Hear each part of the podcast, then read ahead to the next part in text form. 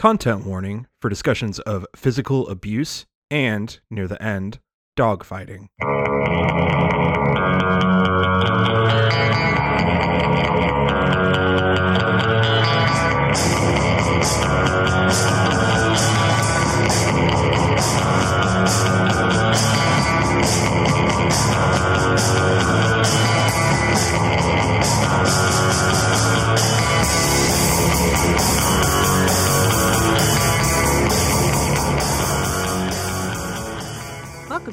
Doghouse. I'm Diana. And I'm David.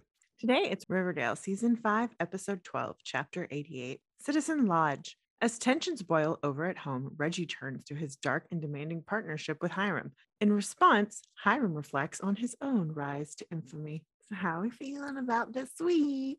It took a second watch, and then I felt a lot better about this episode.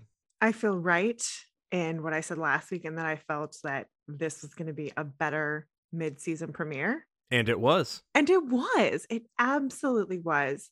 And let's just focus on Reggie, who has been this background character for a very long time, but has had a sinister like quality to him this first half. So that gives us a little more context of what he's dealing with, his relationship to Hiram. And then we get the backstory of what Hiram's end game is that lets us know okay you know if we set up that the hiram is our you know the the villain in front of us because we've got the tbk but he's the one in front of us that we know is the villain okay now you've given us some information that we've never had before. And i like that. Do i like what they did? Not really. Do i like that hiram is back with his twisty mustaching? No but this episode's purpose is good and was decently done.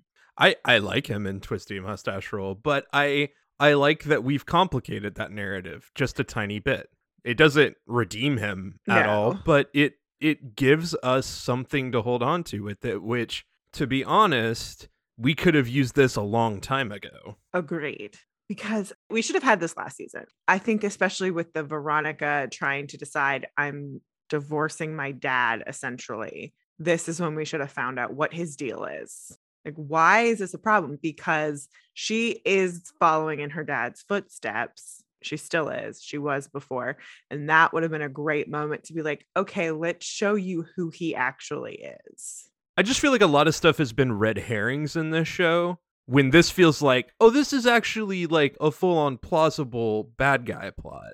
I I mean, season two is trash. Season yeah. two is absolute trash. Season three is really bumpy, but finished strong. Season four, decent, not horrible. Like the Jughead mystery, death mystery was actually really fun and well done. I mean, it was. It was it perfect? No, but it was well done for this type of show. Yeah, and all of this is qualified too with like it's Riverdale. We're not we're not looking for like massively great plot structures, but like give us something at least. But you know, Nancy Drew's doing that.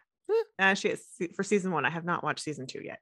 But yeah, this episode I feel like should have come in that season three, season four. It probably was season four. Sorry. Um, they're they're starting to run together. But season, f- yeah, when Veronica decides I'm going to be Veronica Luna, that's once we hear that name, then we should have gotten this episode. But overall, I'm like I'm pleased with the episode as a whole. What I don't like and I got over once I saw like story-wise where they were headed Mhm. is their their pop culture references in the show because and I know this is a problem throughout the thing, but it's so on the nose. Like it is so on the nose.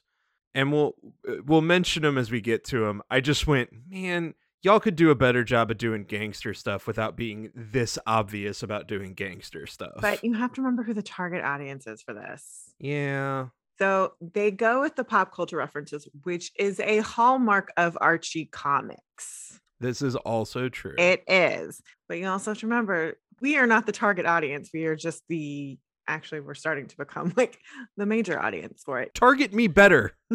Eh, Make me your target audience, Riverdale. add some nuances, add some deeper cuts so that it causes someone to investigate what does this mean.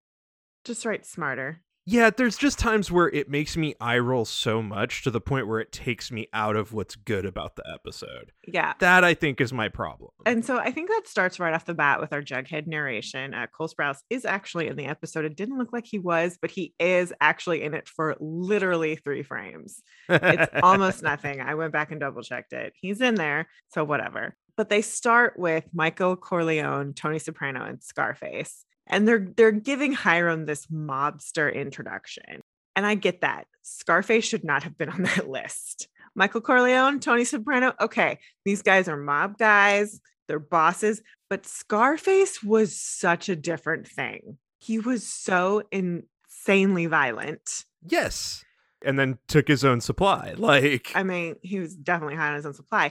And that doesn't mean that Michael Corleone and Tony Soprano weren't like rough and tumble, violent guys, but it was always in this distant, refined manner. There was the public persona, and then there was the mob persona to both of those characters. And Scarface didn't have that as much. It did for like a hot minute, and then it's gone. So I feel like that is where I'm instantly like, Scarface, really? No. Yeah, it's a bad choice. And the uh, the other thing with Michael and Tony is that both of them also have a super personal depth, which is what this episode is touching on for Hiram. Exactly. And then what this should have done, instead of Scarface, they should have done the Ray Liotta character from Goodfellas. Yeah, it it's these little things that we're going to bring up through the whole episode that they do. They take you out of what's otherwise a really smart episode. Yeah.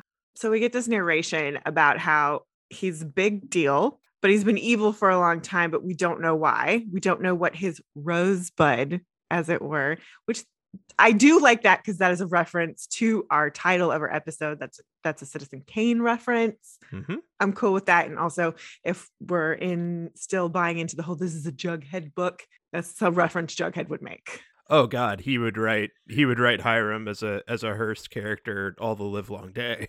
Uh, fuck Hearst. It would be an Orson Welles character. Both that it's it's the same thing. yeah, there's there's not a lot of blue sky. But then they're also referencing, you know, but and he collects lost souls like Reggie Mantle and why are the Reggie Mantles of the world drawn to him? And what I like about this is we see Hiram waking up, working out, which is just a like a hot reel of how uh, attractive Mark Consuelos is, which he is. Uh, we go back and we see Reggie working hard at the car lot, and then we see that the mirror of of Hiram reading the paper, and then Reggie is reading at work, but he is reading a comic book. So like Reggie's still Reggie. So I I really do like that. Yeah. And then we have Reggie getting a briefcase ready and he's walking out of work. His dad's there, who we haven't seen in a very long time, say, Oh, you know, you you better be back at 10. We've got the McFarlands coming in. And Reggie's like, Yeah, I know. I said I'll be back. And he takes this briefcase, but again, this was done well. And the last episode was. And I said I, I needed that tension between Kevin and Fangs. Here in this very brief, tiny scene, I get how tense it is between Reggie and his dad. It ain't good. Reggie just like immediately, immediately is interrupting his dad, being like, I fucking know all of this 10 times better than you do, old man. Like, Yeah. I already have vibes immediately from Reggie of, fuck you. I'm the one actually running this business. Yeah. Don't tell me what the fuck to do. I'm making this shit work for you. Don't fuck with me, which I love because the only information we have about the relationship is that his dad beat him up. That's all we know. He is an abusive father. and now it's been seven years. So now Reggie's an adult. It's just different. It's still abusive, but it's different. But I, I like that we got that tension immediately.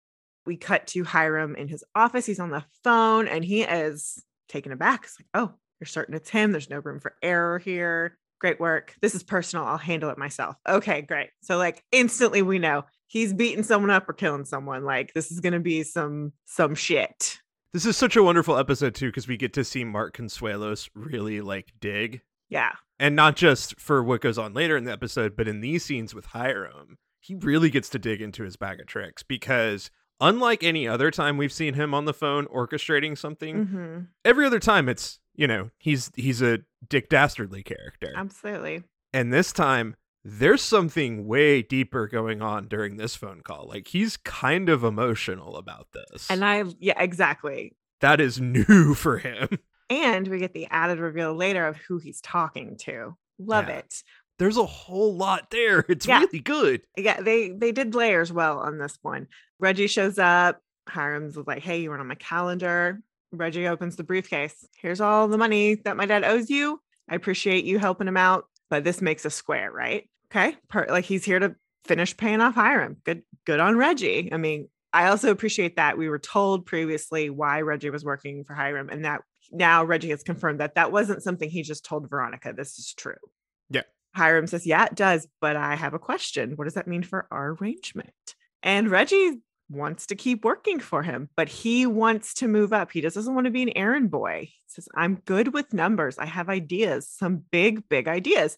And the thing is, Reggie does. We've seen this from him. Look what he tried to do with the tickling videos. That was him. Now, granted, it blew back in his face, and also that's a really inappropriate endeavor for underage children. However, he had his entrepreneur hat on. It's there. It, he's got it. And I want to see more of that from Reggie. Hiram's like, okay, I'll put you in a privileged place, but you got to do me one more thing. She's like, oh, one last job. it's the gangster's way. of course. Says he needs a gun, a ghost gun, one that can't be traced. Is that a problem for you? And Reggie says, nope, I'll do it after uh, my when I finish my last shift on the lot. It's so illegal. So illegal, so wrong for so many reasons. Oh God. So we go back to the mantle lot, and the McFarlanes are there, and Marty is trying to make the sale. And before I get into the rest of the scene, I was so taken out of the scene by the horrible, horrible backdrops. They are so, like they remind me of Rodgers and Hammerstein. Like if you've been watching Schmigadoon, everything that's obviously a backdrop, that's what these looked like to me. I was like, oh, this is bad. Like this Wow. is this is almost funny to me. Bad. There's one shot where you can tell they're in a parking lot and they put the backdrop in a perspective, and then there's then the shot with the the father and son. It's like, oh my god, you're standing in front of a backdrop, like a painted backdrop. I did not notice that It- at all. It bugged me so much. Now, I will admit, I watched this twice on my phone, so perhaps that was part of the issue. That if I had seen it on like an actual television, maybe it would have been more noticeable. I will say that even then, something felt off about the scene, but I didn't realize that was why it was off. I well, that's definitely part of it, but I feel like part of it is the scene is very rushed, and I and I feel like it's rushed for time. Yeah, the whole fucking thing, this whole fucking first part of the episode is rushed. It's very rushed. It's so back and forth, and it's like, okay, you could have taken a little more time. Like you could have just taken a beat, and I, this is the scene where it feels the most rushed. Yeah. Marty's striking out, and he says, "You're not going to go cheap on your son, are you?" And Mr. Far- Far- McFarland is offended now, so he says he's going to leave. And then Reggie comes in with the hard sell, and he's talking about his first car and how like he loved her name was Bella, and man, all the all the great memories we made together. And he is a great salesman. He's very smooth. And so then Mr. McFarland says, like, ooh, I had a red ruby. She was an 84 Challenger. And Reggie's just like, hey, this is this is the car your son will pick up his prom date in. We'll take him to college. He'll get laid in. And that was the one where it was like, that's too much. Like that was too far. And that really offends Marty. Marty is not happy. But the second Reggie says that, the son is like, we'll take it. right, dad? And then dad is sold. Dad is like, yeah, my son really wants it. Sure. Because that's the other part of it is that, you know, Reggie saw, I have to, I have to make it work for dad, but I got to get the son invested so that he influences his dad. That's the sales pitch. That's the dynamic that's going on between these two people. So like, yeah, like this is when he's to get laid. And I was just like, it's a bit much. That would never, ever fly. like, it wouldn't. The whole thing would get shut down at that fucking point. Like, it's too far. yeah. But the the premise of the scene works. Mm, it's just like, ah, God, this show every time you took it like one step too far, and it just ruins it. Yeah, they could have used a different phrase to get that point across. He'll get his first kiss. Or no, no that's that's not good enough. well, Um, you know. you know, it there would have been it would have been really stereotypical and very misogynistic, I'm sure, but that probably would have read better than this is when he's gonna get laid in. The fact that dad just comes back and is just like, All right. Yeah, then, you know, it's gonna happen. so then we cut into the inside the dealership, and Marty is pissed. You know, I was gonna close that deal. You didn't you step in there with that trash talk. And you know, Reggie's just not here for it. He's like, You're getting rusty, dad. And then Marty gets hot and goes, I have half a mind to. And this is when Reggie stands up. We see that, okay, Reggie's not taking his shit at all. Like he's taking care of his dad out of the familial obligation. He just goes after him. And I love this. And like my notes literally say, I love you, Charles Melton. Like you are Uh-huh. like, you have been wasted. And I'm so happy you had this moment. And he just, he's just like, you know, or what? You're going to beat me like you used to? Go ahead and try it, old man. I'm not in high school anymore. And, you know, Marty tries to be like, oh, well, it's just uh, the sale that matters. And we got to set some money aside for uh, the payment to Hiram. Reggie says, I took care of Hiram. It's over. We're paid off. To which Marty is actually proud for a second. He's shocked. And it's like, oh my God, my son did it. He did it. He did the thing. Uh-huh. Then he says, You don't have to work with that gangster anymore. And Reggie's not here for it. He's like, That gangster pulled your ass out of the fire, and I'm still going to work for him. Apparently, Marty has got this dream about them being partners, full partners. And Reggie says, Nope, that's your dream. From where I'm standing, my future's with Hiram. So I got to go. there there's the intimation here that Marty has like in the past 7 years hasn't atoned but has tried to just like ignore the past and Mhm. see if they could move on together and also clearly knows that he needs help and he's going to need his son's help through working with Hiram to get this done. So there's this like sort of just cold war between them where they're not acknowledging the issues Yeah. but it is fascinating where he's clearly had to go i can't be hard on reggie anymore i need him in order for us to survive Yeah. There's a, it's, not, I don't know if it's so much as a realization, but just this is a fact. Like I couldn't have gotten out of this. Reggie's the one who got us out of this. And, you know, Reggie's not taking my shit anymore.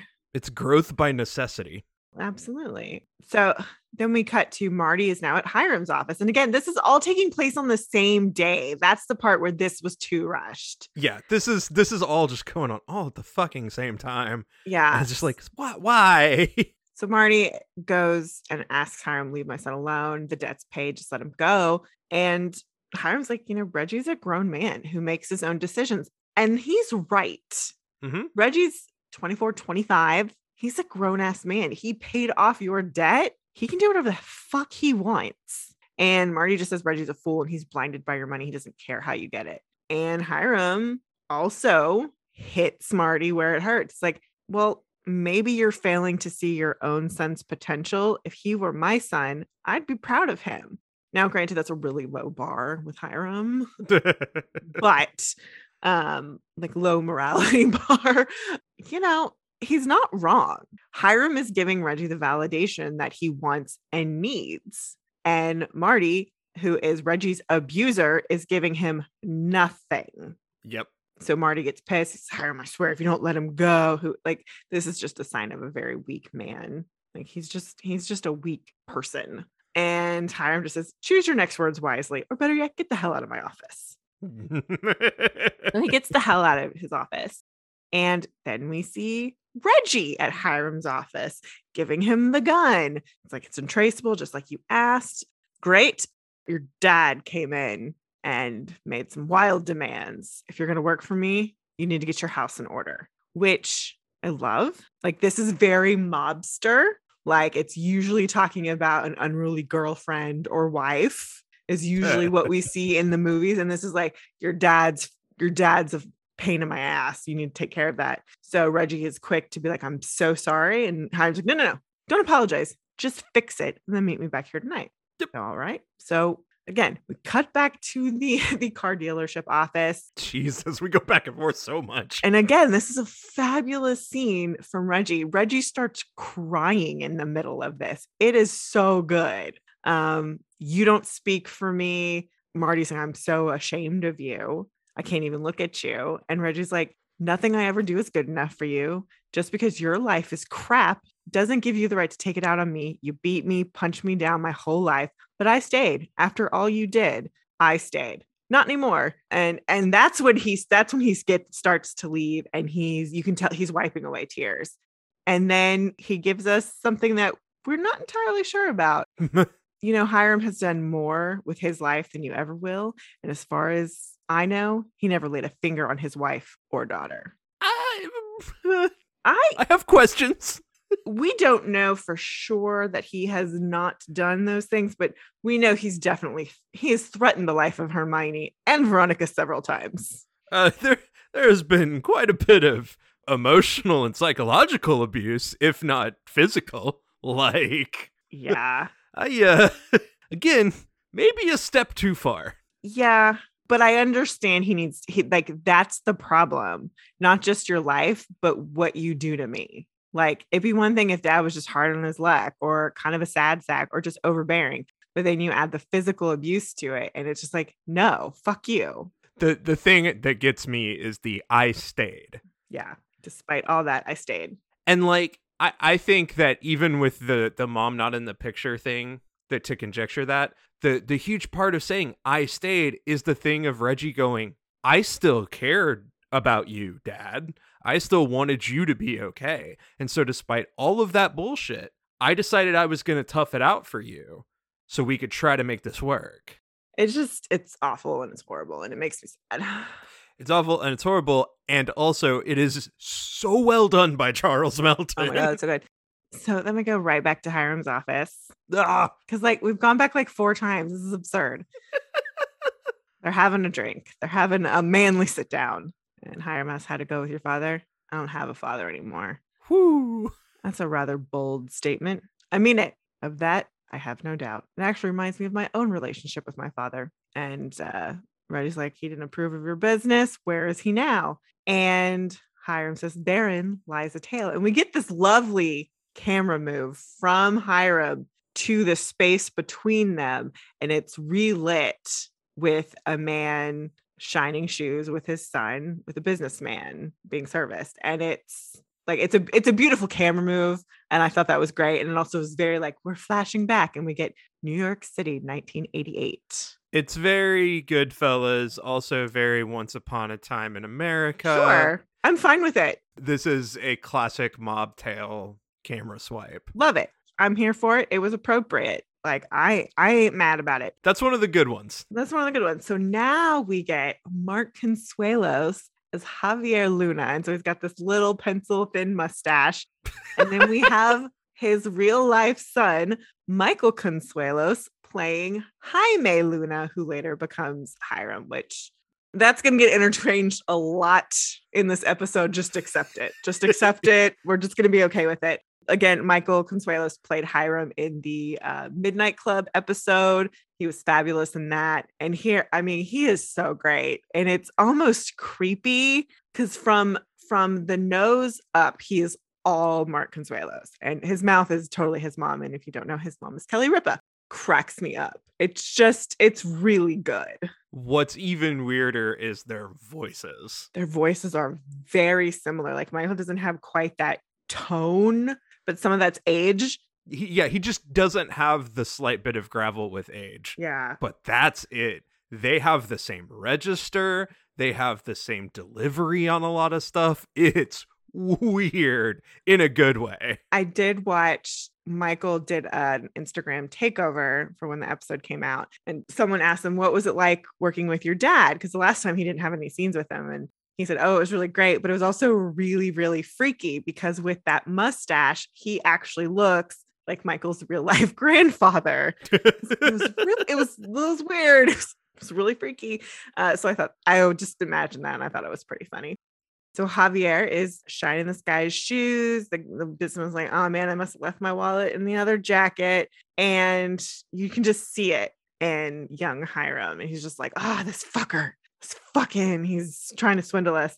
And Javier's just like, uh, that's okay. Just pay me double next time. And the businessman is like, no, no, I got something better than cash. And he hands them this silvery rock. It's like, what that, my friend, is palladium. It's a precious metal worth more than gold. That tiny piece alone would fetch you over a hundred dollars, which is like, okay, cool. Like, all right, cool. This is how we found out what palladium was. Great. Such a such a rush on this. Like that that is the other thing about this episode is that all of the exposition is crammed into like 3 scenes. Well, I'm fine with this this being the tag before we get into our our credits, but the front part was so loaded. It was too much. Oof. It was too much. There's a lot going on right then. It could have been rearranged into some shit with Reggie's. Like they could have had him pay off Hiram in the last episode. So we can set up Reggie. I'm almost done paying off Hiram. And so then we see him pay off Hiram. And so this episode, it starts with Marty telling Hiram, leave my son alone. That's where we should have started with this, this episode. Something like that, man. it, it would have cut so much of that out and allowed given space to breathe because this is too this is too packed it just is yeah. Javier asked the question where'd you get it? And so then we get the confirmation that we are officially in new york state. An old buddy of mine told me that there were a whole unmined veins of palladium upstate in a rockland county town called riverdale. And javier is like riverdale on the sweetwater? Yes sir. You head north to riverdale. Might just change your life. Huh. Riverdale. So yeah, that's a whole lot to to like throw into the first 12 minutes of this episode. What's wild is the rest of the episode flows real well. Yeah, well, that was they had a timing problem. I can guarantee you that's the issue. But again, you needed to move some shit around. Like this was something y'all have had this done for a long time. Re re-edit some shit. Okay. Like yeah, it's just it's obnoxious. So we come back and we're getting a little more exposition with some Hiram narration. And basically, this had captured his dad's imagination. So they moved into an apartment in Riverdale. And Reggie asks in the in the voiceover, like, oh, what's there palladium? There were mines. My father got a job at one, but after six months there was a collapse. He survived, but the mines were shut down.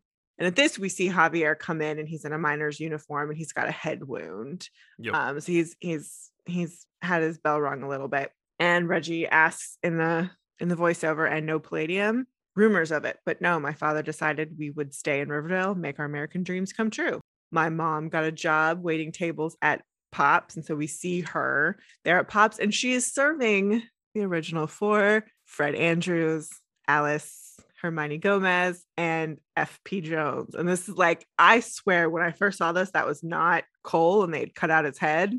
And then when I went back to watch, it was like, oh no, he's there. It is him sitting in that booth, or they superimposed his face on there. I don't know. He's there. That's the only time we see him this episode. So that's kind of a cute little thing. And then we go outside, and the boys are shining shoes, and they've got a jerk customer who thinks they're not doing a good job and they're refusing to pay. This makes uh, young Hiram mad, so he tries to go after him, and Javier's like, "No, no, no, it's just one customer. Let's we're we're not going to worry about it." Young Hiram can tell that something's changed in his dad. You know, once the mine collapsed, he just wasn't in it.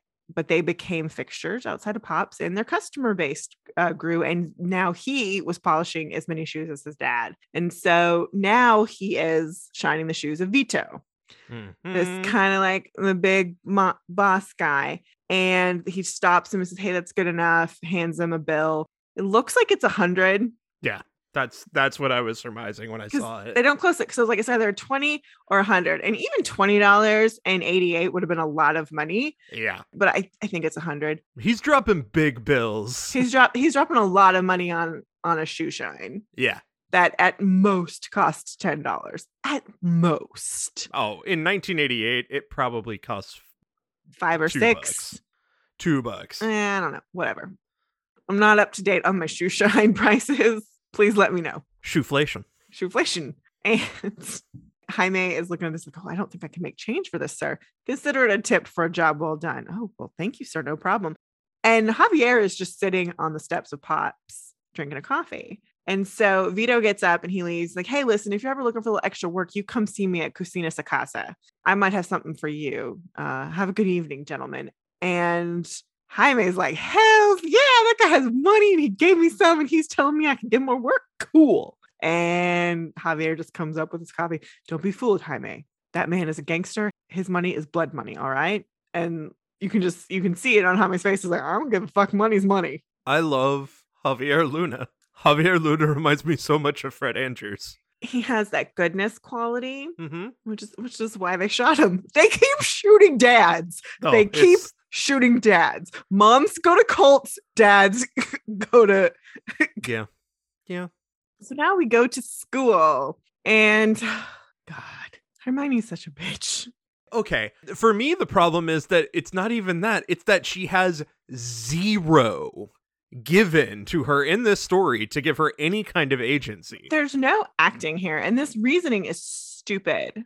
All of it, the whole thing. It's so offensive. Like, honestly, it's really offensive, especially like, okay, so Jaime asks her money out. She says, You can keep asking me, but the answer is no. He's like, Why? Oh, well, my mother forbids it. She doesn't want me to date the man of a son who signs shoes for a living, Barf. which is fucking classist bullshit. Which uh, it does Jaime- happen. it does ha- it does it does happen but again this is classist bullshit uh, with all due respect your mom cleans toilets and changes bed sheets at the five seasons what's the difference point jaime. Uh huh. how how is my job my dad's job any different than your mom's job?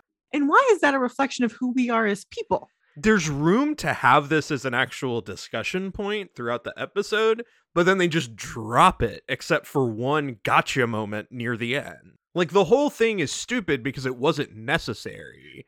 If they were going to make it about class, then make it make it about class. But here's the thing. She is not of that class either No, she aspires to it. She's aspiring to it, just like Jaime, just Uh-huh. like Javier. They've got the same thing going. It's just this is also part of that. Well, women marry up and men, you know, women try to marry into with a man with more money, and men marry women who are going to help them make more money. And she doesn't want her daughter to be a woman who helps a man make more money. He should already have money. It's it's a lot of that class is bullshit too so it's just it's awful like it's awful and we didn't need this. She could have we could have just left it as my mother forbids it. My mother forbids it. And it could have been like why? Like what's the problem? It's like my mom works too hard for me to throw away my life uh, on boys. Yep. like just leave it as that. Like my mom won't let me date. My mom's saying no no way. It just there's not enough time for us to story point. absolutely. If there was, and it was just about these characters, like the whole Mhm. show revolved around them, then we've got some room to talk about this. But we don't. We do not have that time in this no, episode. we could have left that because then later she says, like, I'm really sorry. She just wants the best for me. That's fine. My mom forbids me from dating. She just wants the best for me. But for what it's worth, I do think you're cute. That would have been enough. There you go. Because then then his motivation is, yeah, she already likes me, but it's her mom. Then we could have gotten more of Marisol Nichols with him trying to schmooze mom.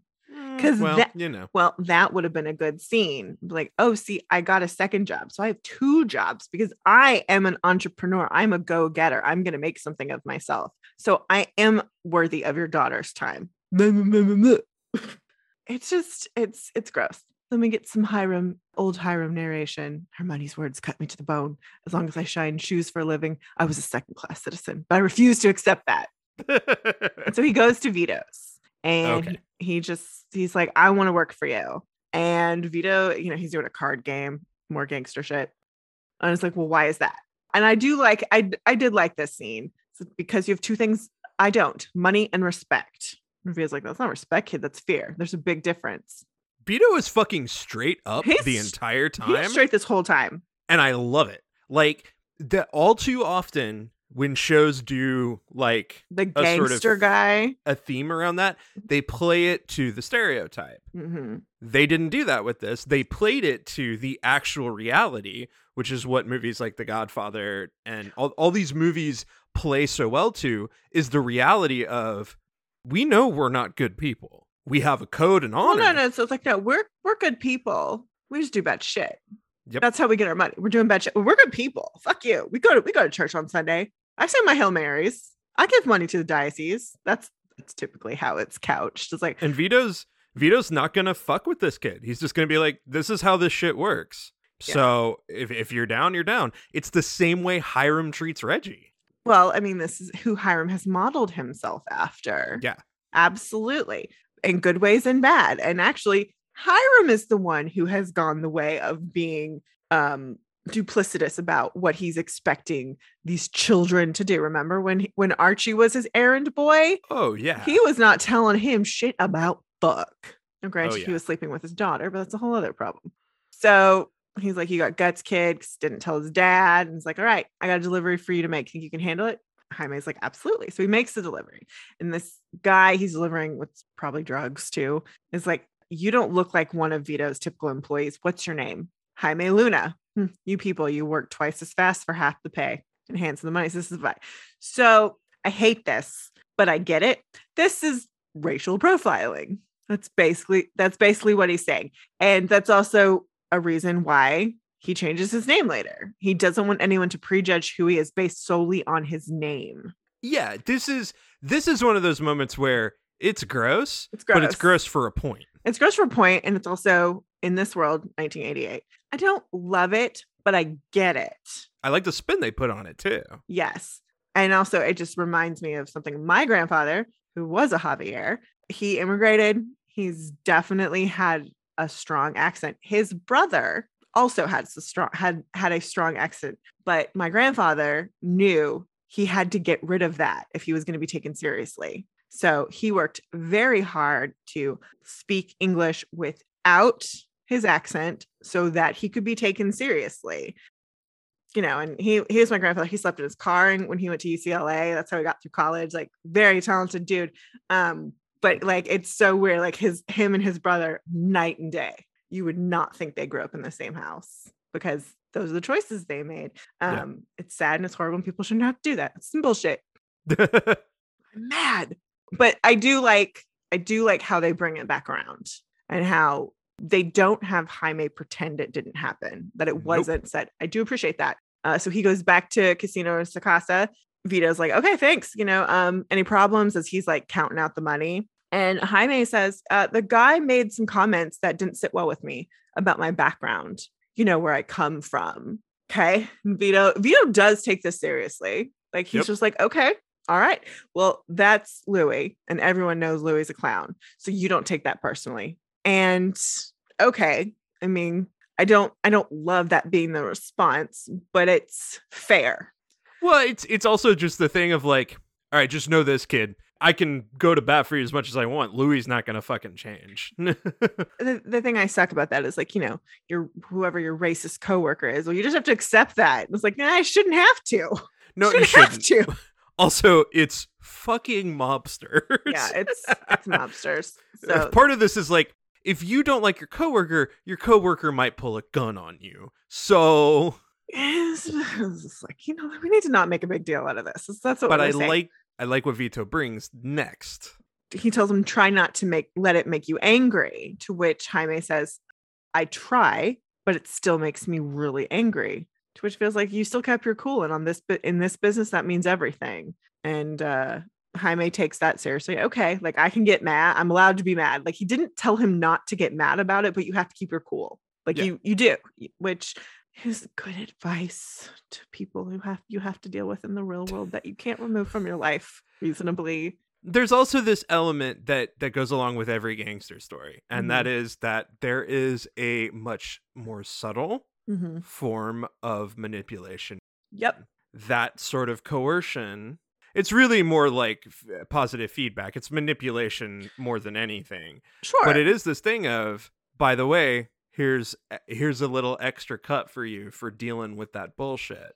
And let me remind you of what a good job you just did Yeah. because you don't get that from anywhere else in society. well, no, you, I gave you a pile of money, which is what you came to see me for, and I complimented you to make you forget about the bad thing. Companies do this shit all the time too. Oh, you're having a bad experience. We want to make sure you don't sue us or file complaints that could become public. Um, here's some more money. Here's a better position. Companies do it all the fucking time. Like it's the same thing. Yep. On a much smaller scale. with much more dangerous consequences. Absolutely. Jaime's like, you can count on me, boss. And Vito's like, good boy, like a dog. Yeah, that's how it goes. Which some nice little like veiled callback to Veronica's dog in the street comment, which oh, one of her best scenes in this entire show. It's true. I forgot about that moment for a second. It was great. Uh, so we go back to the uh, Luna apartment, and you know, Jaime's coming in. He's got fresh socks and shiny shoes, and he was earning more money in one week than he would in two months shining shoes. And whoever said money couldn't buy happiness was a sucker. It's true. He's not wrong. He's not wrong. I I prefer the the adage that money can't buy happiness, but it can make depression a whole lot easier to deal with. I think that's true.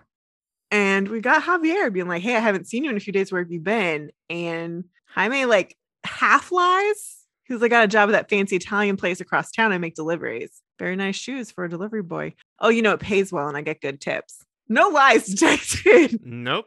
No, but um, Jaime's really, really good at it. he's at, really, at really, lying. he's really, really good at it. And dad, but dad sees through. Is like, "Mm, I know what's going Oh, on. Oh, dad fucking knows from moment one. Dad, dad's like, I'm not stupid, naive, not stupid. There's a difference. Uh, so we cut back to school and love the music they're playing here. It's like with money also came confidence, and I needed every ounce of it to win over Hermione Gomez. And so we had we see Jaime walk down the hall, and he's got this leather jacket on. He looks very young Hiram, like mo- like 80s mobster guy. And he goes into that classroom, he sits down, and he's just like, "How about that date, gorgeous? Uh, you know, I'm nothing if not persistent." And like Hermione looks around and she's like, oh, she double takes him. And she's like, oh, you know what? You twisted my arm. I'll allow you to buy me dinner at Pops tonight. And, What? okay. What fucking changed? He showed That up he with has money. money? Yeah. He showed up with money. That's the problem. He didn't have money before. This whole goddamn character shit for Hermione is so annoying and a waste of Camila. No, how this should have played out was him rolling up to her and her mom shopping at the grocery store or something, and him offering to carry her package or doing some good deed for her mother, schmoozing Yes. her up, and then asking her mother if he could take her to Pops for dinner.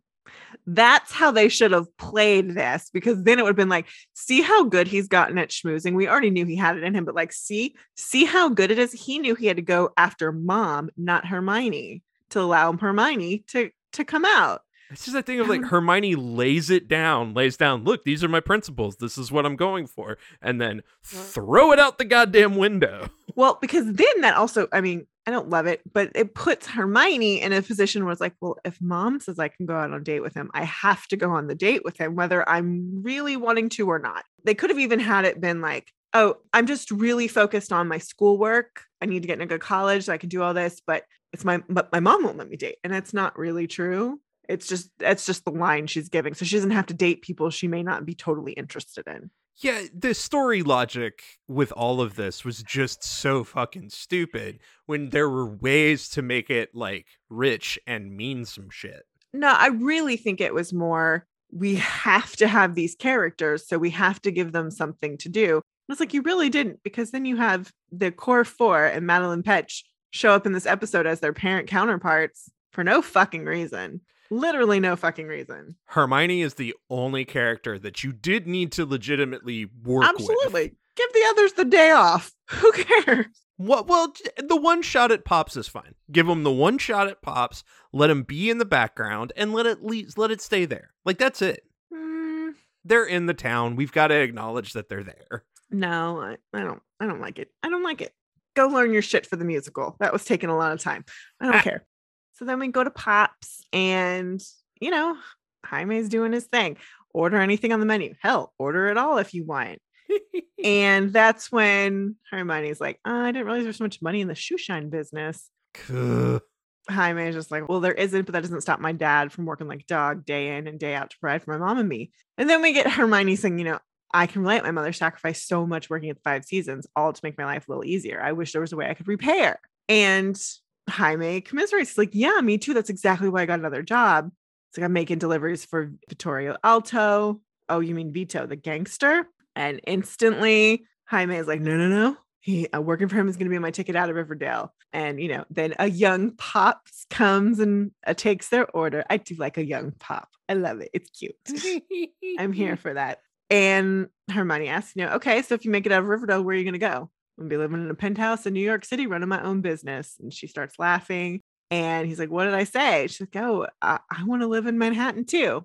Okay, so they both have the same goal: take care of their parents, be successful, live in New York. This is why having a class differential makes no goddamn sense because these two characters are too similar on that perspective.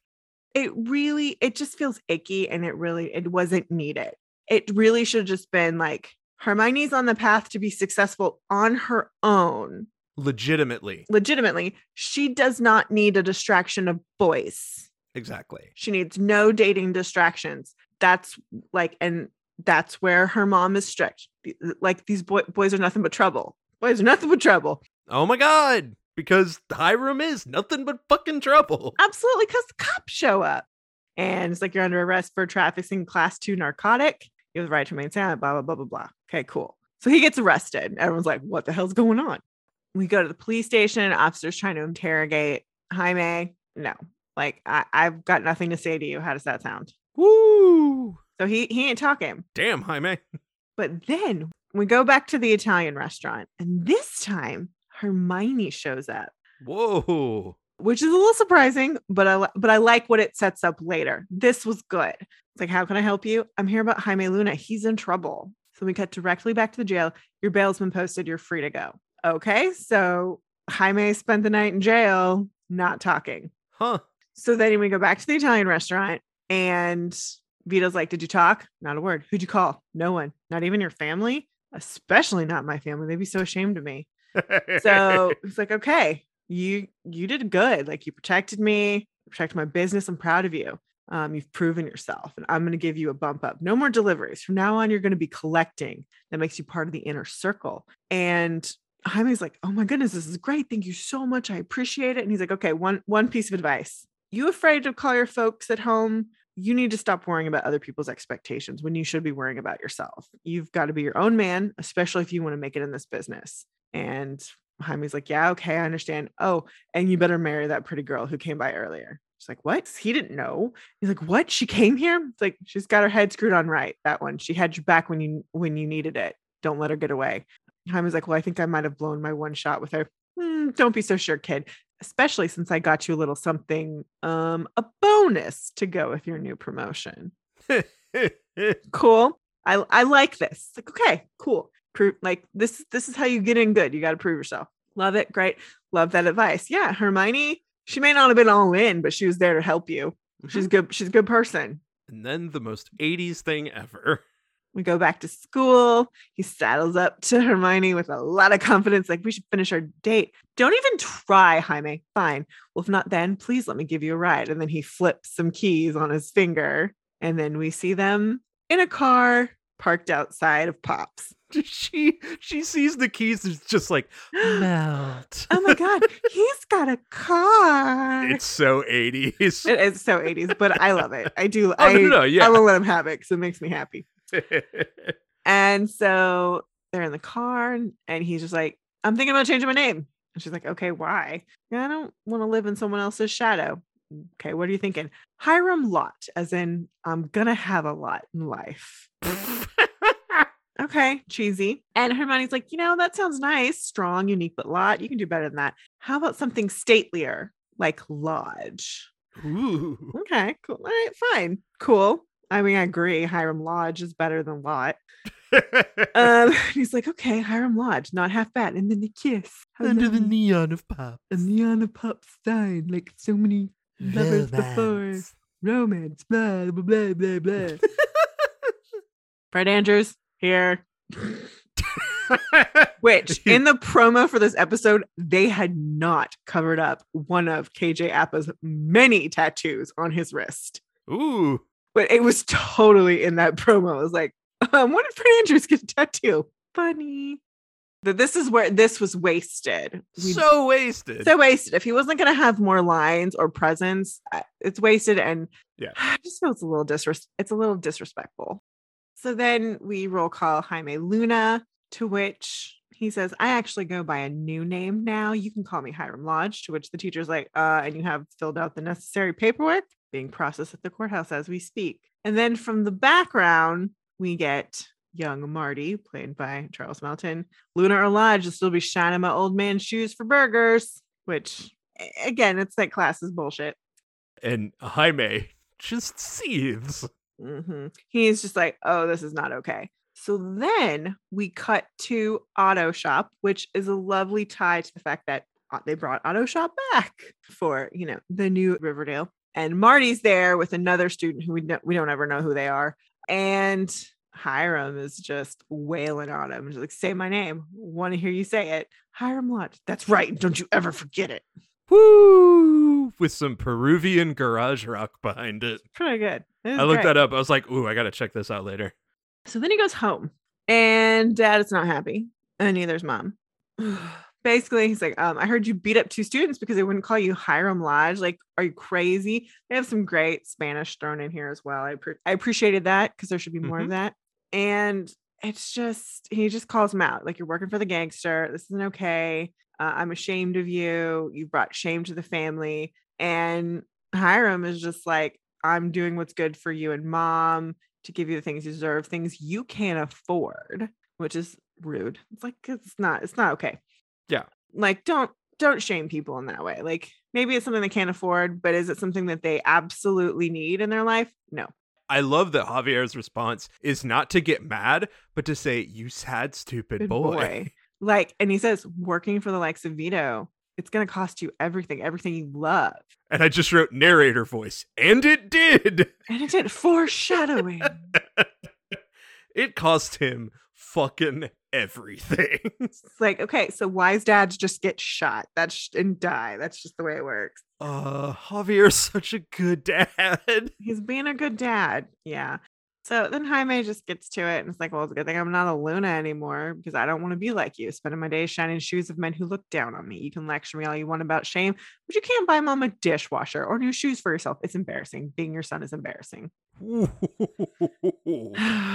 not okay. Ow. Well, and I like the mirror with Reggie and that Reggie has legitimate reasons to be embarrassed by his father. His father is an abusive asshole. Yeah. Like he's physically abusing him his whole life. For Reggie to be like, you're not my dad anymore. It's got real fucking reasons. It's it's got teeth. Like your dad not having a lot of money, but working hard to give the family what they actually need, need, not want, need to be okay. That's not shameful. it's not. And and this is I mean, this is a teenager thing. Like Sure. he's frustrated, he's pissed, he's lashing out, and it's just he's cutting to the bone. Abs- absolutely. It's honestly it's really good despite how hurtful and painful it is because Sure. it just plays to Hiram as a character so well. Yeah. So now we get another lovely mirrored scene with Javier at the Italian restaurant with Mr. Mr. Vito. With all due respect, I want you to leave my son alone. He's he's a good boy, but impressionable. Okay. Uh, this is a very respect. This this is and this also shows the difference between um, Javier and Marty, and that he went to the man respectfully. Yeah. And Vito's just like, tell me, you know, what do you want? What do you not want your son to be successful? He's got nice things, a pretty girlfriend. See to me, your son's old enough to make his own decisions. He's not, he's still a teenager. Vito doesn't care about anything but the money though. And this is where we see that Javier does have some teeth.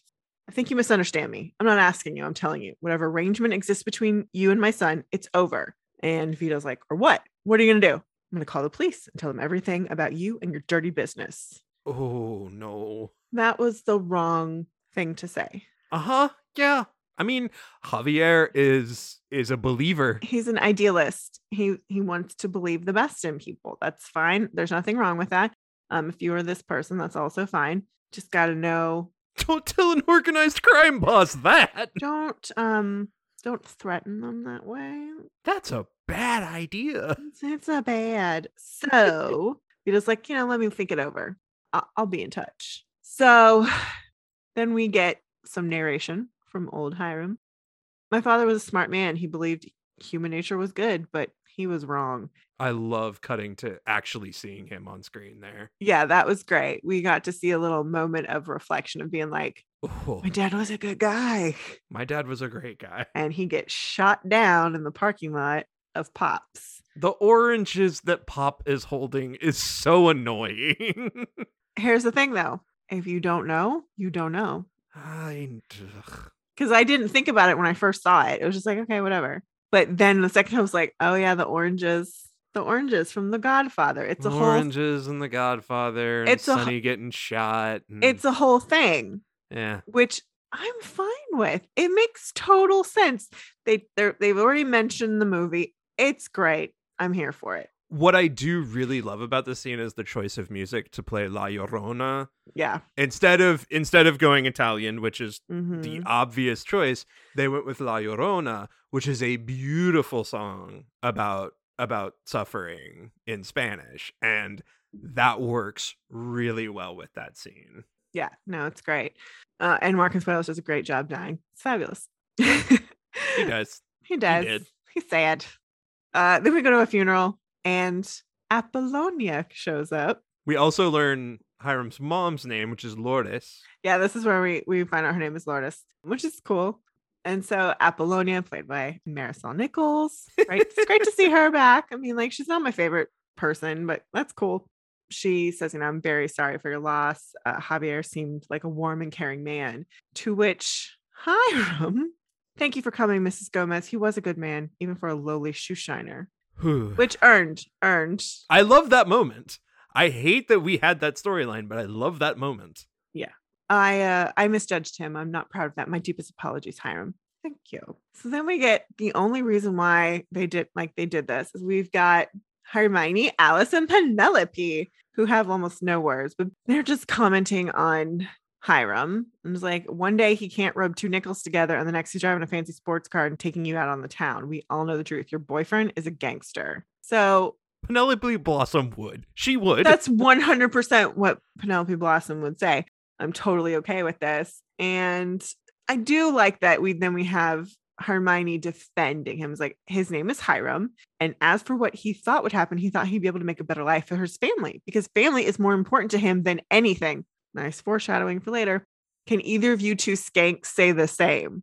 To which she walks away, and then we have Lili Reinhart as Alice and Madeline Petch as Penelope looking at each other and being like, no, we really can't. Which also, also add to that, they will later be related. Yeah. They later their their families will be entwined. and also lots of family drama. Oh, the the wor- almost worst family drama. Almost. Alice, Lily is Alice just because because Penelope's just like ugh and huffs away. Alice is just like ugh, and then slowly turns away. Where's from the like, bar? ouch? and I like I do like that Alice is also being much more sweet about this. Is just like I hope he's okay. Yeah. So then Vito shows up Ooh boy. and Hiram instantly goes into like, okay, uh, you know, being being a host to Vito here at this funeral. You know, Vito schmoozes the widow Anything I know your husband was a good man, an honest man. His kindness will be missed. I'm sorry for your loss. And so then he tells Hiram, you take as much time as you need. We'll pick up where we left off. No disrespect for the dead, but now at least you can be your own man that you were destined to be. Michael Consuelos's face. He like barely tilts his head and his eyes go a little bit wide and you can tell right then he's playing oh Oh, you fuck fucker. This is you. But he hides it. He hides he it. hides it You can see it's it's this it's the same thing he did when he made the delivery when he got mad about what the man said about him. and it's it's, the the, same same, thing. thing. Hiram does all the fucking time on this show. This this is one of those funny like DNA things between father and son. That's just like, yep, it's perfect. It's it great. works perfectly. it's a lovely thing that worked out. And as before Vito leaves, you know, whatever she needs, whatever you need, come see me. Capiche? Thanks, Vito. And you can just see Hiram's like, "Oh, I'll come see you, motherfucker." Mhm. we get a scene between Lourdes and and Hiram, and she's you know whispering prayers, and she's like, "I'm so lucky to still have you." Eres un bueno hijo. I beg of you, please be done with this nasty business. Uh, te lo prometo, mama. I mean, it's I love the Spanish that they put in here. it's so sweet. It's very sweet. I don't believe that they um translated it, which I also love. Yeah. Like you don't need to know exactly what the English translation is of these phrases.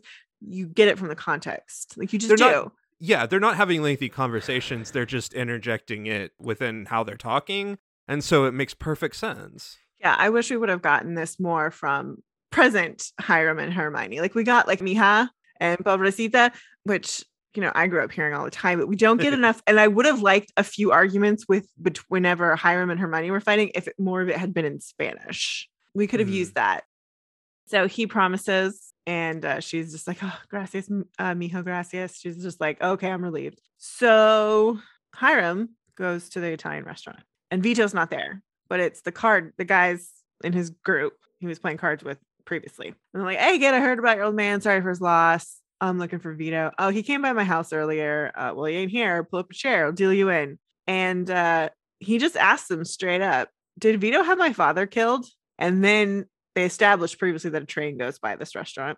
Train Mhm. comes and Hiram kills them all. We get a super Scorsese shot. Yep. The totally out of Marty's book right here. God damn. It was good. It was good. I was not was expecting really good. I wasn't expecting that. I really wasn't. No, no, but he just slaughters. He just shoots them all down. And so we get this narration. I never found out why Vito wasn't at the the restaurant that night. Probably dumb luck, but I made my point. And so we we we get that as we see Hiram come home covered in blood with two shakes from Pops. And like his mom is like, Jaime, I'm I'm gonna go put the shakes in the fridge. And at this point, he is fully Hiram. He's morphing. And we get more narration. Vito skipped town and never came back. He knew if he did, he'd meet the same fate as his underlings. And so then we cut to young Hiram is making a delivery. And the guy's like, What happened to Vito? Where does he went abroad to visit his family? But from now on, you should consider me the new Vito. Hiram Lodge. Understood. The guy's like, All right, works for me. And so then we we get to see Hiram in his office. And like from that day forward, I was Riverdale's new boss. People paid me their dues, and soon I was moving up in the world. And then we cut to it's a flashback, but it's Mark Consuelos as Hiram getting his shoes shine, and he gives a really big tip to the the shoe shine guy. And Reggie goes, Well, then what happened? I got married, Reggie. I became a father, and I knew true happiness, which is very cheesy, but it's like, okay, this is tracking. This is tracking on what they've said. Like family means everything. Family means everything. Family can also be bullshit. Let's not forget that. He could have gone for the grift, but he didn't. He didn't. And so then we cut to Marisol Nichols as Hermione. They're in an apartment. She's holding a baby. She's like, Remember our first date when you told me that we would move to New York together? It's time, Hiram, to leave this all behind and keep your promise, not only for us, but for your little girl. And uh, he's just like, Whatever you want, me more. He's like, We moved to New York and the rest is history. To which this just is that like this is the point in the episode where it goes, So when did he have time to have Hermosa? Yeah, no, it's When did that happen in here? Which is fine. it's Hiram telling his side of the story. it's it's totally fine but it's like well that happened in that in the like because Hermosa's a lot older they don't tell give us an age but she's significantly older than Veronica so that was kind of it. that's when Hermosa really popped up in my head like where does she fit into all of this so it makes the the end reveal it made it really great for me and so we cut to Reg and he's like that's one hell of a saga Mr. Lodge what brought you back to Riverdale well, it turns out my father was correct about the palladium. He was simply looking in the wrong place. Eventually, I did discover a vein, but it was thin. But it was a sign that I could succeed where my father failed.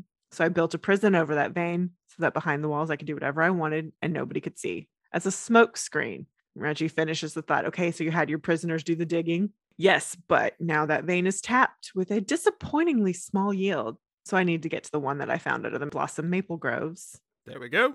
Okay, so that brings us back to what we heard in the very beginning of this flash forward. He comes every week to ask to buy my maple groves, which, okay, that's going to be the thing. That's going to get the blossoms fucking some money. It's all about palladium. I'm not palladium, but as soon as Cheryl figures that's out, that's how she's going to get all that money. But mommy's going to steal it from her. That's my prediction on that. Sorry. Or mommy's not going to let her defile the estate. Yes, she will. If it means fucking money, yes, she will. it's gonna happen. It's gonna happen. Yeah. So he's just like, if I fail, all my Everton, Riverdale, all my gains, all my losses will be for nothing. I will not let that happen. I will finish what my father began. Reggie's just impressed. You're unstoppable, Mr. Lodge. You started with nothing. You got everything you wanted. And this is where Hiram is like, Did I? Is that what you've taken away from my story? You have money, you have respect, business. What more can a man want? And Hiram just kind of like, All right, okay. That was not the intention of his him telling Reggie this story. No. No, he wanted Reggie to be like, I got to take care of my dad. Yeah. That's what he was hoping Reggie would say. I don't even know if Hiram thought that to begin with, but once he got into it, That's where he landed yeah, because Reggie doesn't see Hiram as having no family. no. Because Reggie, as far as we know, only has his dad. And so if he, if you cut dad out, no no love is lost there. Like he's abandoned me as a person anyways. Yep. So that's all Reggie can see because that's all he wants for himself, which is totally fair, keeping with what we know about Reggie. He's like, okay, um, I what I want is you to drive me somewhere. Okay. um, I'd like to visit an old friend at a nursing home. And Reggie's like, Do you mind if I ask who? Not at all. It's Vito, the man who murdered my father. Which at that point, like I knew, of course, of course, that's who we found. He found Vito. And so we go to the little nursing home and he kills him. He just he kills him. He's got a silencer. he gets this really great line. Ser amigos en la vida, ser amigos en la muerte. Adios, Vito. So Such gangster shit. yeah. So yeah, it's a great line. I love the Spanish. That's why I that and it's it's that. So like, that's so colorful and gives so much more life to these people. I want more of it. More Spanish. more Spanish for everybody. I'm sorry to my fourth grade teacher when I wrote her a letter saying I hated our Spanish class. No.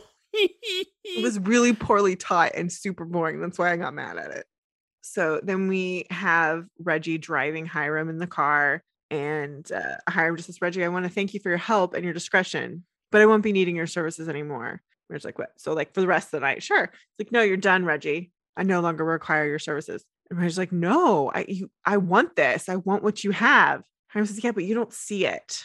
From where I'm at, if I could go back and spend a few more years shining shoes with my dad, I'd do it in a heartbeat. oh, And the thing is that resonates with Reggie so much. He's like, but I can't go back to that car lot.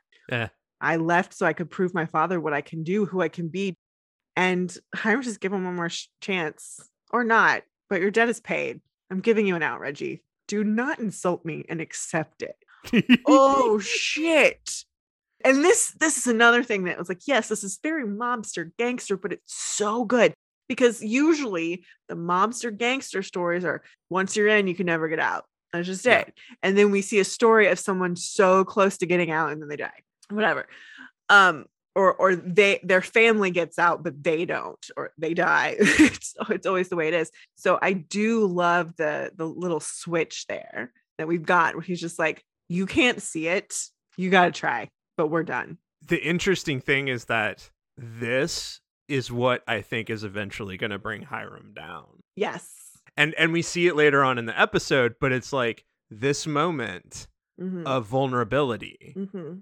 In letting Reggie go and in saying and in finding that like I I need my family, Mhm. that's what's eventually going to drive him over and ruin everything for him. Oh, for sure. Because Reggie knows everything. Well, he knows almost everything. He knows enough to be dangerous. there's so many different implications based off of this decision and all the stuff around it that it's like what a huge story point for Hiram. Oh, it's awesome. It's perfect. oh yeah. It's- That's perfect it's- for this story and for everything in the future. it, it- again, that's why this episode should have been the mid-season premiere. Uh-huh. It sets a whole new tone for what we're about to do. And it doesn't bring up any bullshit with the core four in present day because none of that gets resolved in the last episode, anyways. Like nothing's changed. The- it- It just it moves the needle around a little bit. And this one makes us go, this is our bad guy, and this is the bad guy in front of us. Yep. We're gonna focus on that. And now now we're going to get to a place where so the our our guy on the inside reggie is now going to be out he's not on the inside anymore that's just a that's just that's so much more compelling hey you know riverdale you know where to find me so now we go back to the mantle dealership and reggie comes in and dad's there what are you still doing here dad why aren't you at home and marty's not okay he's like i'm sorry reg i'm ashamed i've never done right for you not ever but i but I want to start, son, which I appreciate. like it's an acknowledgement of wrongdoing, not exactly it, but I but I appreciate it. It's a start. It's a start. Yeah. To which Reggie says, Your time is good. I'm done with Mr. Lodge. Oh, thank God. but if you're serious about your offer, I am, then you gotta let me run with the ball a little. Football. Like, trust that I can take care of some things. Listen to my ideas. I have good ideas sometimes. If you can do that, then we can try one more time. And how does that sound? Mantle and son. And uh like dad is just overwhelmed. And you know, it's, like, it's okay, dad. It's okay. I love the Reggie Himbo moment. I have good ideas sometimes. it's funny because he said that to Hiram, but he said it with such confidence. He said it as a salesman, and here he's a little boy. Yep. Feeling, Dad, I have good ideas sometimes. it's the different dynamic, and Charles Melton, you're fabulous. Uh, So then we cut to Hiram in his hotel room watching Hermione and Veronica on the television. Oh, we know what they're what he's watching. Well, to be fair, this is Hiram. So when I first watched the scene, I was like, oh, she because she's on the Real Housewives, so they're watching an episode of Real Housewives. And then later, I was like, but was it the Real Housewives or does he have a camera in the Pembroke? Because I wouldn't put past Hiram. It's the Hiram of it all. So when I watched it the second time, I was like, no, because they're cutting back with camera angles, they should have just put the chyron on it so that we knew it was that. Or the little R H O N Y logo. Uh, Roni. But the tip off. The tip off is I cannot believe Dorinda, when I told her I was coming back to Riverdale to visit you, she referred to it as my ex husband's crime infested hellhole, which is accurate, but it still makes me want to strangle her. you do not put the Real Housewives theme under this, I will be so mad. I love this for several reasons. Y'all know I love all the Real Housewives of wherever they are because it's so entertaining. I know that most of them are garbage, but I don't care. Also, Dorinda is not a current housewife as of 2021. She's probably coming back because Roni right now sucks. That's a different podcast, but it's true. you can tweet me about this. But it's it's also funny if you know that Mark Consuelos and Kelly Ripa are really good friends with Andy Cohen. and Co- Andy Cohen has previously made a cameo on this show. So I'm just like, this is hilarious to me. it's very good. I love it. It makes me so happy. And Hiram's just sitting with, you know, some snacks watching watching his ladies on the Real Housewives. And Veronica's like, Mom, can we just have a nice lunch? I invited you to here to see the renovation, not trash talk people on your show. And, you know, she's like, Oh, blah, blah, blah. And she's, you know, how's your father? Haven't you seen him? Oh, you know, only what he want, wants to cause trouble, which is always. you know what his problem is? He's never satisfied by what he has. He'll never be happy. You know, then we get Veronica like, Yeah, that tracks. He should have retired when he had the chance seven years ago, remember? And uh Hermione's like, oh, please, he would sooner die. And Veronica asked the question that I want the answer to. Was he ever even really sick? Click. And I just He wrote my notes. it. Yeah, he instantly mutes it because his phone starts ringing. And I was like, thank you so much because we don't get to hear any more of that conversation, which I love. Like, I love the suspense of it because I thought he was being poisoned. He was either faking it or he was being poisoned by somebody. Neither one would have surprised me. It's probably Hermosa. Oh, I would love it if Hermosa is getting the take on her dad. That would be the oh, best. Oh, Hermosa's here to pull a triple cross. No doubt. oh, I'm here for this. So we we get Hiram's on the phone. He's still watching the ladies, but they're on mute. Oh, Hermosita, it's done. I don't know how you found Vito, but your grandfather has been avenged. A bullet to the head. I saw it when I went to do cleanup. like, did you find any security cameras? Yes, but they've been wiped clean. Good. Very good. I've sacrificed so much to get this far. I can't stumble now. And when I've mined all the palladium that eluded my father, I'll get back everything I've lost too. And he says that last line while you watch him staring at Hermione and Veronica on the TV. Riverdale. It's so fun. It's so fun. I loves it. I loves it so much. But yeah, this was a way this is a way better like mid-season opener. Well, unfortunately, it's not an opener because they're big old turd buckets. Yeah, I think I think this is this is a season that's gonna do reasonably well in a rewatch. Yeah. An all at once type of situation. Uh yeah, this four month hiatus. They needed to nail it with coming back, not the lukewarm bullshit we got last time. But next week, we've got to we've got to go watch the trailer because I actually haven't watched the trailer for next time on. So I don't know what's I I know what the title is, but I don't know anything else. So uh, we're going to take a moment. If you're new here to to our podcast, uh, you're going to hear a little music, and we're going to come back and we're going to talk about the next time on.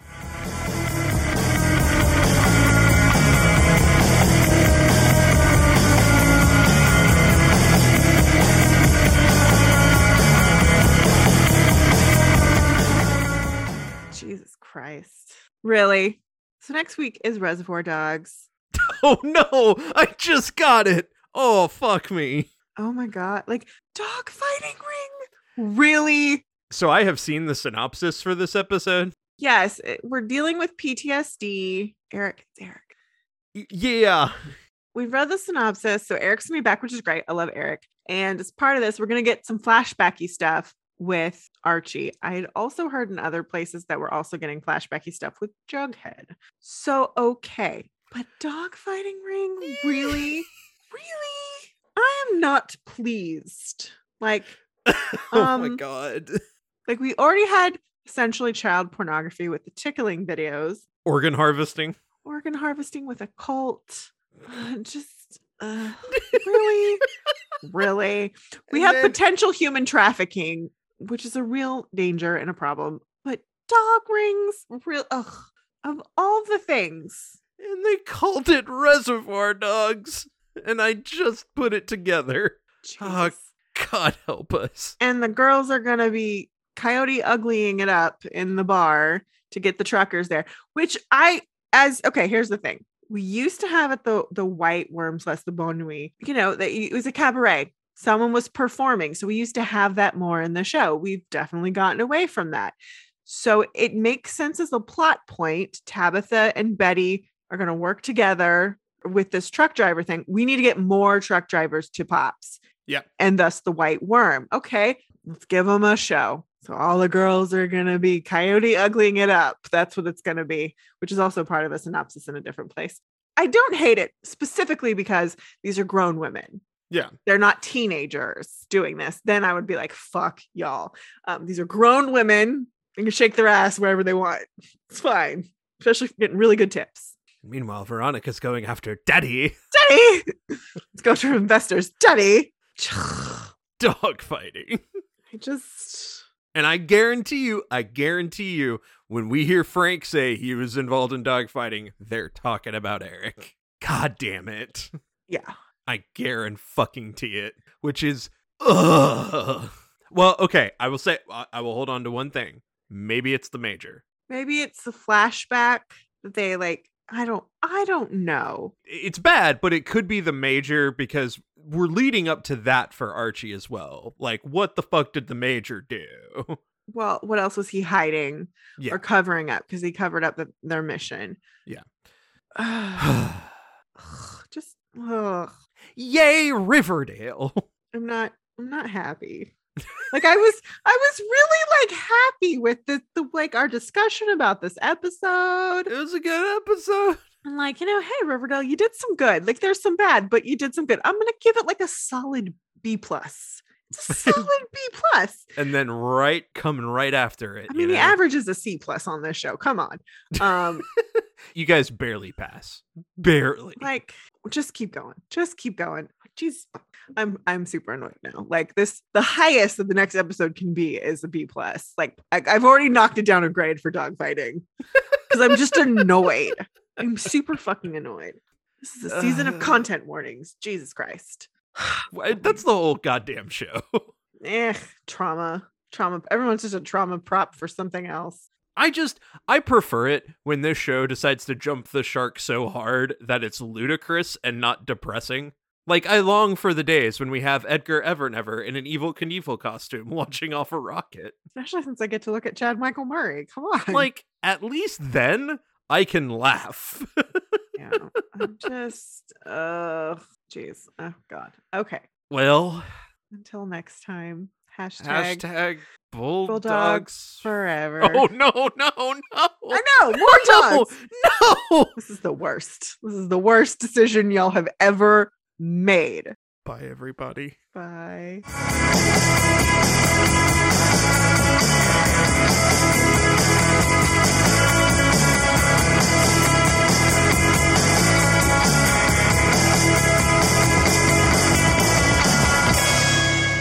listening. Be sure to review and rate us on iTunes, Stitcher, or wherever you listen to your podcast.